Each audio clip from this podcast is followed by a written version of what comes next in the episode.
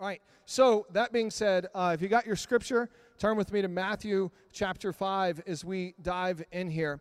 And the reason I really feel led to talk about this is because in 2020, we have seen so much crazy things happen in our world. Uh, from a pandemic to murder hornets to uh, the racial tension that's taken place in America, the political divide, the argument over mask, um, the Epstein issue has been brought back up. And through all of this, uh, the thing that I've been wrestling with is how do you navigate through this as a, as a pastor? How do you navigate th- through this as a Christ follower, as someone who's following Jesus Christ? What does it look like for us? How do we respond? How do we answer? What do, what do we say um, with our response to the culture, not just in America, but really in our world? And I say that because as a Christ follower, that should be our first response. Not through the lens of whatever political party you ascribe to, but through the lens of the blood of Jesus Christ. And I feel that right now, and, and I'll go in and, and say this, and don't, this is nothing prophetic, but if you think that 2020 has been crazy already, wait until we get closer to election season. It's going to get even more crazy we're going to see more um, uprisings taking place. We're going to be seeing more of a divide taking place. And this is an opportunity for the church, the Christian church, to take a stand, not ascribing to a political party, but ascribing to the kingdom of Jesus Christ that he wants to establish on this earth. And Jesus ends up talking about um, this kingdom culture. He actually sets it up beautifully in Matthew chapter 4. And one of the things that we realize is that, that there's a difference with Jesus, is that Jesus ends up going not after behavior modification, but going after heart transformation. He's constantly um, poking at the heart, not poking at your behavior. See, oftentimes we think that Christianity is this idea of moralism whenever it's really morality. And, and here's what I mean about that Moralism is you do good things in order to get something good to happen to you. If I behave a certain way, then I'm going to be blessed. If I do X, Y, and Z, then I'm going to be, you know, hashtag um, ballin. If I do whatever it may be, then, then I'm going to get something in return. Where moralism is where God steps in and transforms your heart, and out of Him transforming your heart, your behavior flows out of what Christ did in your heart. And so often we see Christians ascribe to this idea of moralism um, and, and say, This is what Christianity looks like. This is what the church looks like. This is what I need to do. And, and you see that Jesus starts to address this in the Sermon on the Mountain. He, he again, he doesn't go after the behavior of, of people, he goes after the heart of people. And, and, and what I love about this is what we're going to study today is the first four Beatitudes. And here's Jesus on the mountainside, the Mount of Beatitudes, as they call it today. The last time God spoke from a mountain was Exodus chapter 19, whenever he gave the law, or as we know, the Ten Commandments.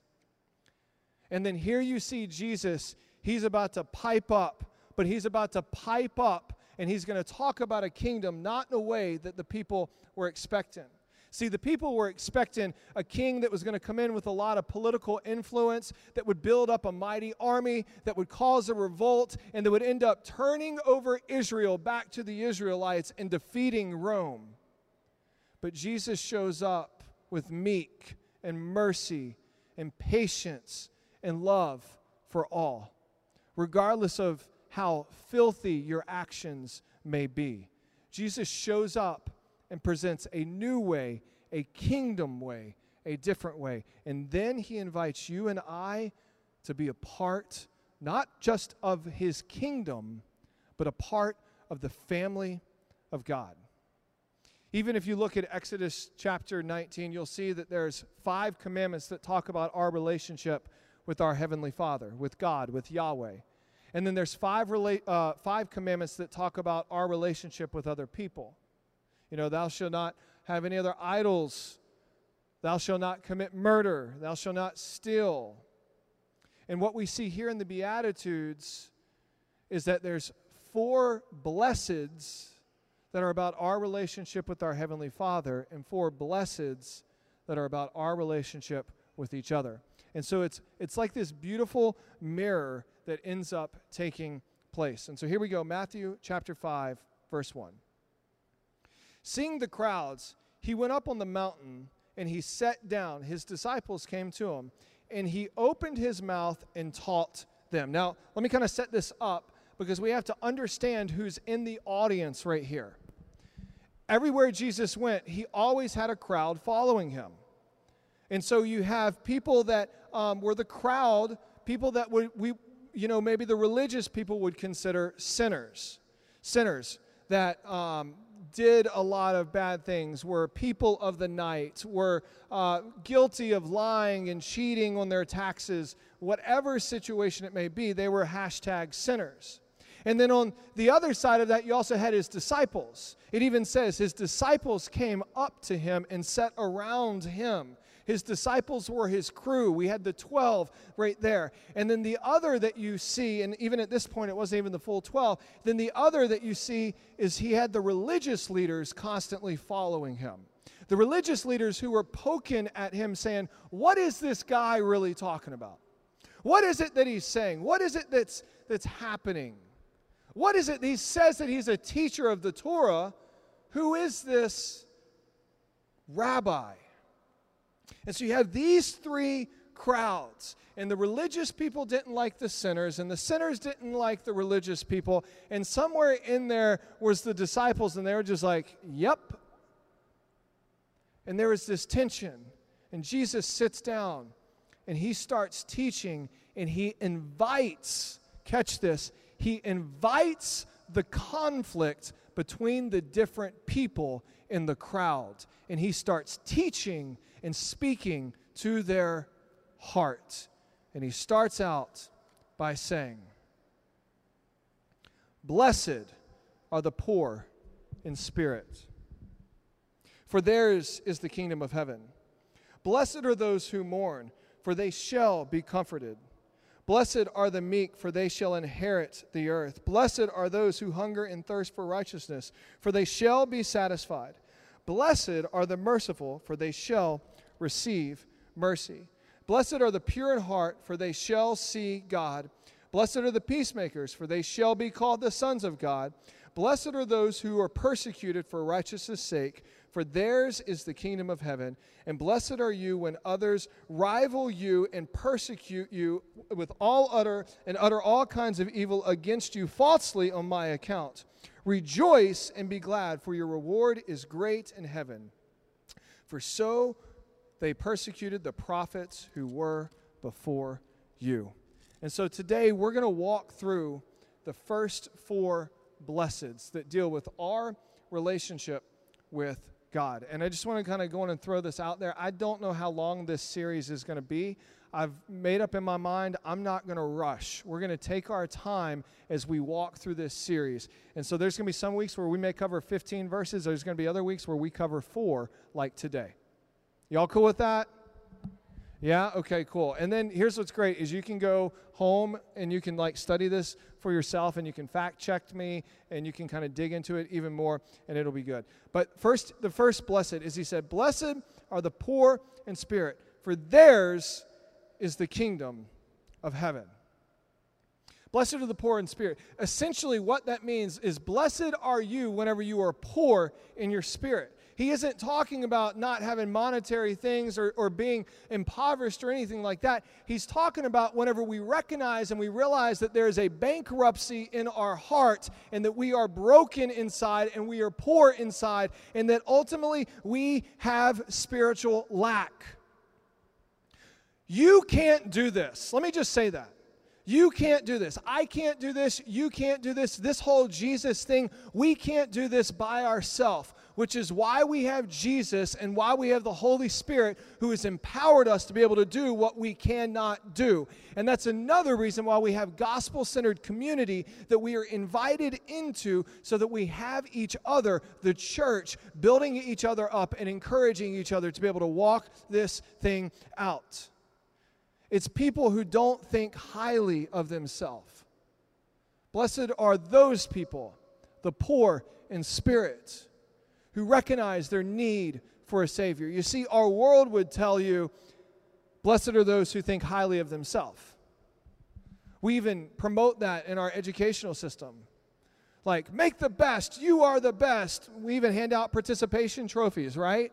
For all you millennials, you know exactly what I'm talking about. It. You got it. Some of you Gen Zers, too. Y'all are still getting it. You didn't even do anything this year and you still graduated. I'm joking. I'm joking. I love y'all. I love I had to. I'm sorry. But like, right? Jesus is saying, Blessed are those who are broken inside, who are poor inside, who are in need of a Savior. And then he goes on to the second one Blessed are those who mourn, for they shall be comforted.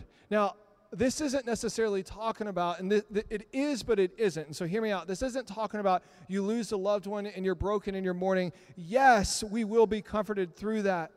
But this is, um, notice that it's following immediately. Blessed are those who are poor in spirit. Blessed are those who are bankrupt spiritually. And then blessed are those who mourn. You're bankrupt spiritually, and then you catch yourself mourning your sin. I, I want you to think about this. How often do you mourn your sin? How often do you go out and you sin willingly and rightfully knowing that you are sinning against God and you just cheap grace, right? You just keep going. It's like my life's good. I'm hashtag blessed, hashtag grace. I don't know why I'm saying hashtag a whole lot, but I just am. I used to never say that. But like, um, but I, I think about that, you know, like people who would be willing to mourn over their brokenness and mourn over their sin because they know that they have hurt their heavenly Father. And oftentimes when we sin, we also hurt someone else. Whenever Christy and I, we were in Israel, we, we went to the Temple Mount, and the Temple Mount, they like bring you, uh, I think it's like 10 stories or 8 stories underground to where the base of the temple is. And it's, you, you think about it, it's like we're literally walking on the road where Jesus walked on. And, and they're kind of walking us through. And there's some parts that are really big, and then there's other parts, it's like a cave where, you know, you're just walking through like this, but you've got the Temple Mount right here. And we get to this one particular spot, and there's these women. The women were allowed to pray um, in this particular area. Uh, the Jewish women were allowed to pray, and it was the area that was closest to where the Holy of Holies would have been, which is, according to Jewish custom and tradition, not biblical, um, but according to their Jewish custom and tradition, is where they believe the whole uh, foundation of the earth ended up taking place. We know it as um, uh, the place where Abraham went to go uh, offer Isaac as a sacrifice. And so there's all these connections there. It's really interesting. But while we're sitting there, we literally saw this, this woman who's reading from the Torah, reading from the law. Her, her, her head is covered, and you just see her weeping up against the wall as she's reading the law even if you look in the Old Testament, you would see people, the, the law would be read, right? Like uh, in Nineveh, the law was read and people started weeping. Or whenever Nehemiah rebuilt the walls around Jerusalem, they ended up celebrating by reading of the law and people would start weeping. My question is, is when we get face to face with Jesus or whenever we dive into the scripture, does it bring us to a place of weeping because of our poor, because we are poor in spirit, and ultimately because we are broken because of our sin? We are mourning because of our sin. Look, it is good to mourn whenever we sin. I just want to throw that out there. Conviction is good, condemnation is not. Conviction is good. Uh, if we have no mourning, we should check our heart. If you sin and you don't think anything about it, you should ultimately check your heart. Jesus said, Blessed are those who mourn, the world says, Blessed are those who find self satisfaction in things, in our sin. And then, and then you have the third one Blessed are the meek, for they shall inherit the earth. Now, I, I think this is interesting because, again, our world would say you need to not be meek. We look at meekness as weakness whenever Jesus looks at it as strength. And, and I love what one theologian said. He said, Meekness is strength under God's control. Meekness is strength under God's control. It's whenever we get to a place where we can bless the Lord regardless of the situations that happen to us, regardless of how great things are going on, regardless of the persecution that may be taking place, where we can walk in meekness, not walk with a swagger. And I just need to say this. If sometimes you walk with a swagger, and look, I do sometimes, I'm like, oh, look at me. Not really. Lately, I've been like, oh, look at me. I need the gym to open, right? But um, but if we walk with a Christian swagger, can I just remind you that you did nothing for your salvation? It was all the goodness and the glory and the grace of God. You did nothing for your salvation. You simply opened up your hands and you received this grace. You received this love. You received this mercy. It was all Jesus. You did nothing.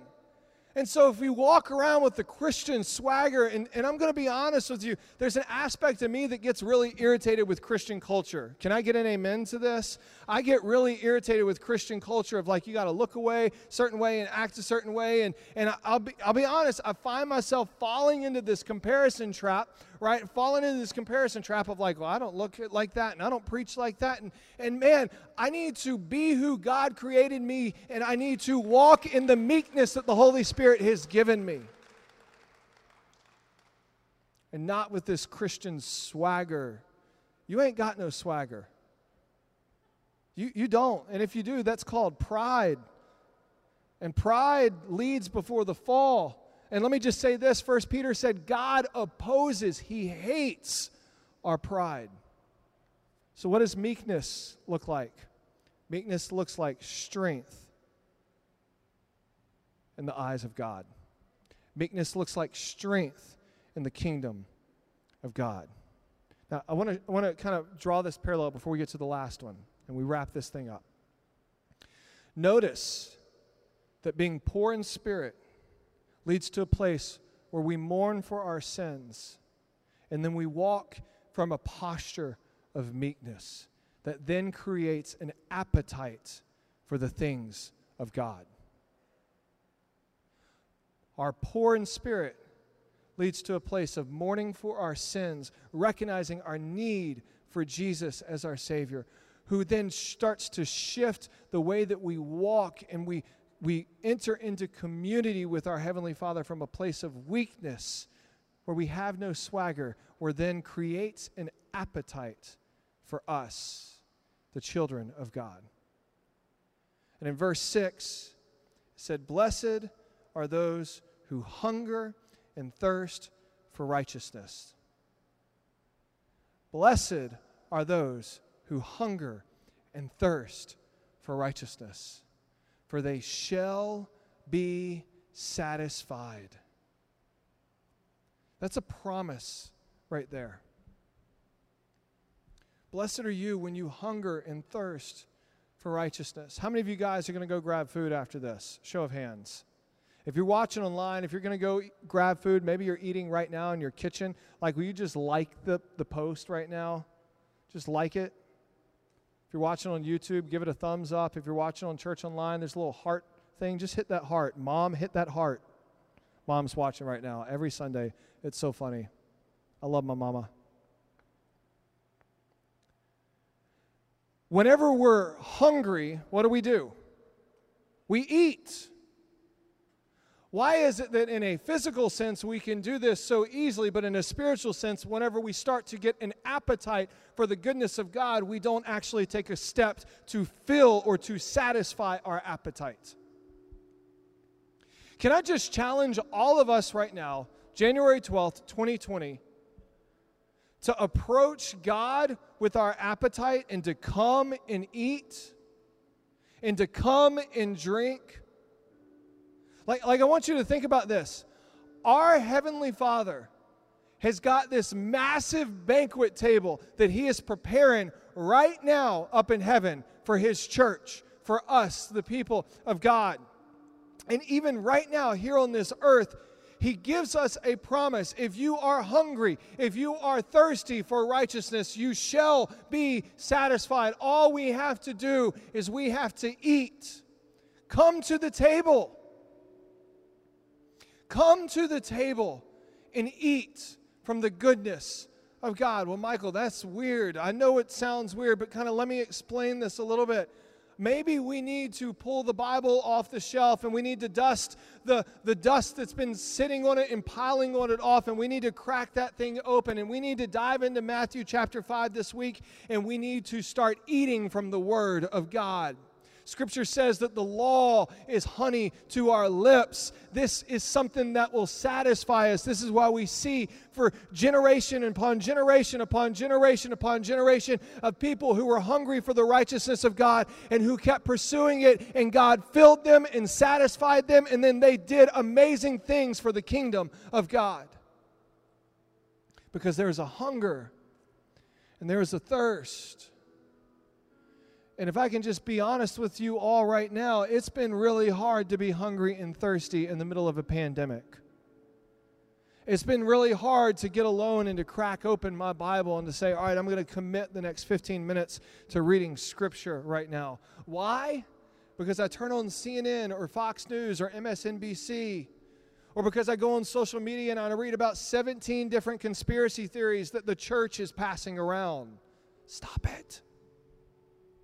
What would happen if we shifted our focus from what's on mainstream news or what's on your Facebook or TikTok or Instagram page and we started shifting our focus towards pursuing the righteousness of God and allowing there to be a hunger and an appetite and a thirst to grow for the goodness of God? What would your life look like? I can tell you what will happen.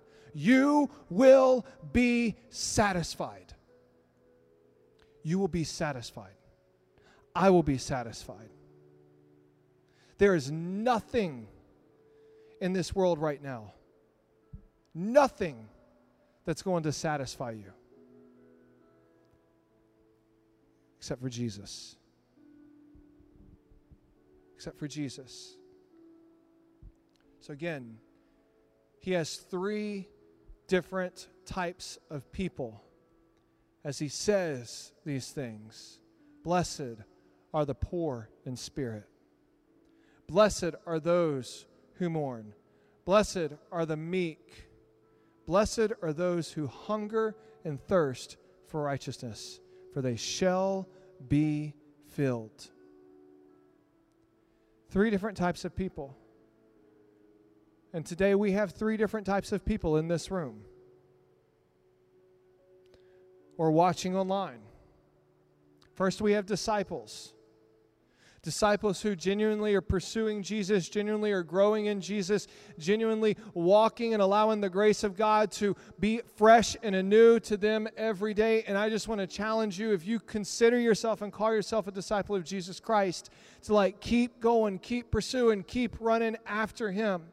Maybe you've been a little dry right now. Maybe you've been a little stagnant right now. My challenge for you is to like just crack into the Word of God or turn on that worship song or maybe just like get away to the lake since you can't fly or travel anywhere right now, which I'm really angry about, by the way.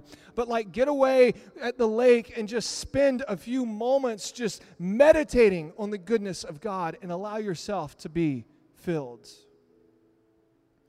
The second group is the religious. And you may not consider yourself religious,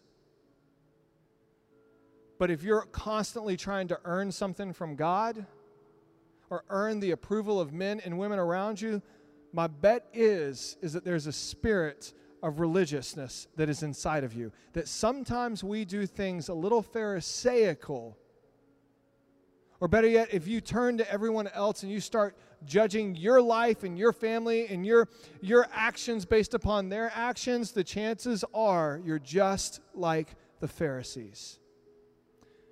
And I want to invite you to come to the table and to taste and eat from the grace of God and the goodness of God and let that speak over you. And the third group that we have here right now, or watching online, is the sinners. people who feel like they've been so far from God, people who feel like they've been so disconnected, people who, who maybe have just gotten involved in so much stuff that they feel like there's no turning around. Can I just tell you that if Michael Moore can be found by the grace of God, you can be found by the grace of God. And Jesus is not sitting here today piping over you and heralding over you all the wicked things that you did, but Jesus is heralding over you how amazing and how blessed you are because of the blood that he ended up shedding, because of the blood that Christ shed. God can look at you and see you through the lens of Christ. All you have to do is come. All you have to do is come and recognize that we can be poor in our spirit and we need a Savior. Mourn for what it is that we did because God will comfort us. Walk in a manner of meekness and allow that appetite for righteousness and hunger to stir up inside of you. Come to the table. Come to the table. Jesus spoke these words. And when he spoke these words, all three different types of people, whatever background they were in their life, were hit in their heart. Notice he doesn't say, fix up your attitude and then you'll get the kingdom of heaven. Notice he doesn't say, make sure to tithe 17%, which isn't even a tithe. Tithe is 10. And then you'll inherit the kingdom of God. He says, check your heart. As we come back, as we are watching at home right now, let me ask you this How's your soul doing? How's your soul really doing? Are you weighed down with the burdens of this world? Are you weighed down with the sin and the brokenness that is around us? Are you weighed down by your own ridiculous actions or that addiction that you can't break? Jesus invites you to come. Come to the table. And he just doesn't leave it there. He then looks at you and says, Hey, you are blessed. You are blessed. What I'd like to do right now is I just want to pray for us. If we could all just bow our heads and close our eyes, and I just want to pray for us. Regardless of where you are, this is not a call to salvation. Maybe this is a call to salvation for some of you, but this is for everyone here and everyone watching online. If you find yourself weary, if you find yourself broken, if you find yourself in need of Jesus, you just need to be refreshed. You've just been weighted down with the brokenness of this world, I just want you to slip up your hand right now. I just want to pray for you right where you are because of social distancing. Yeah. Yeah, guys. If you would be so bold to just leave that hand up. Father, I just want to speak life and rest to every hand that is up right now, to every person who is watching online. God, that you would satisfy them, that today would be a new day, a day of your grace, a day of your goodness, that we would taste and see that the Lord is good, that you would satisfy them, that all the heaviness of this world, all the heaviness of our sin would be broken off, and we would see you do what only you can do. In Jesus' name. Look, I know that that was more of a general call. But if you've never said yes to Jesus or you are watching online, um, send us an email at info at citychurchalbany.com. But if you're here today or if you're online, we want to give this book to you. If you've never said yes to Jesus and today you're saying yes to Jesus, it's at the back host table. They've all been sanitized. Um, and so just talk to a host team member and we will get that to you. But for everyone else, including myself, I want us to end today walking out of here knowing that you are blessed. Not because of anything you did, but because of what Christ has done.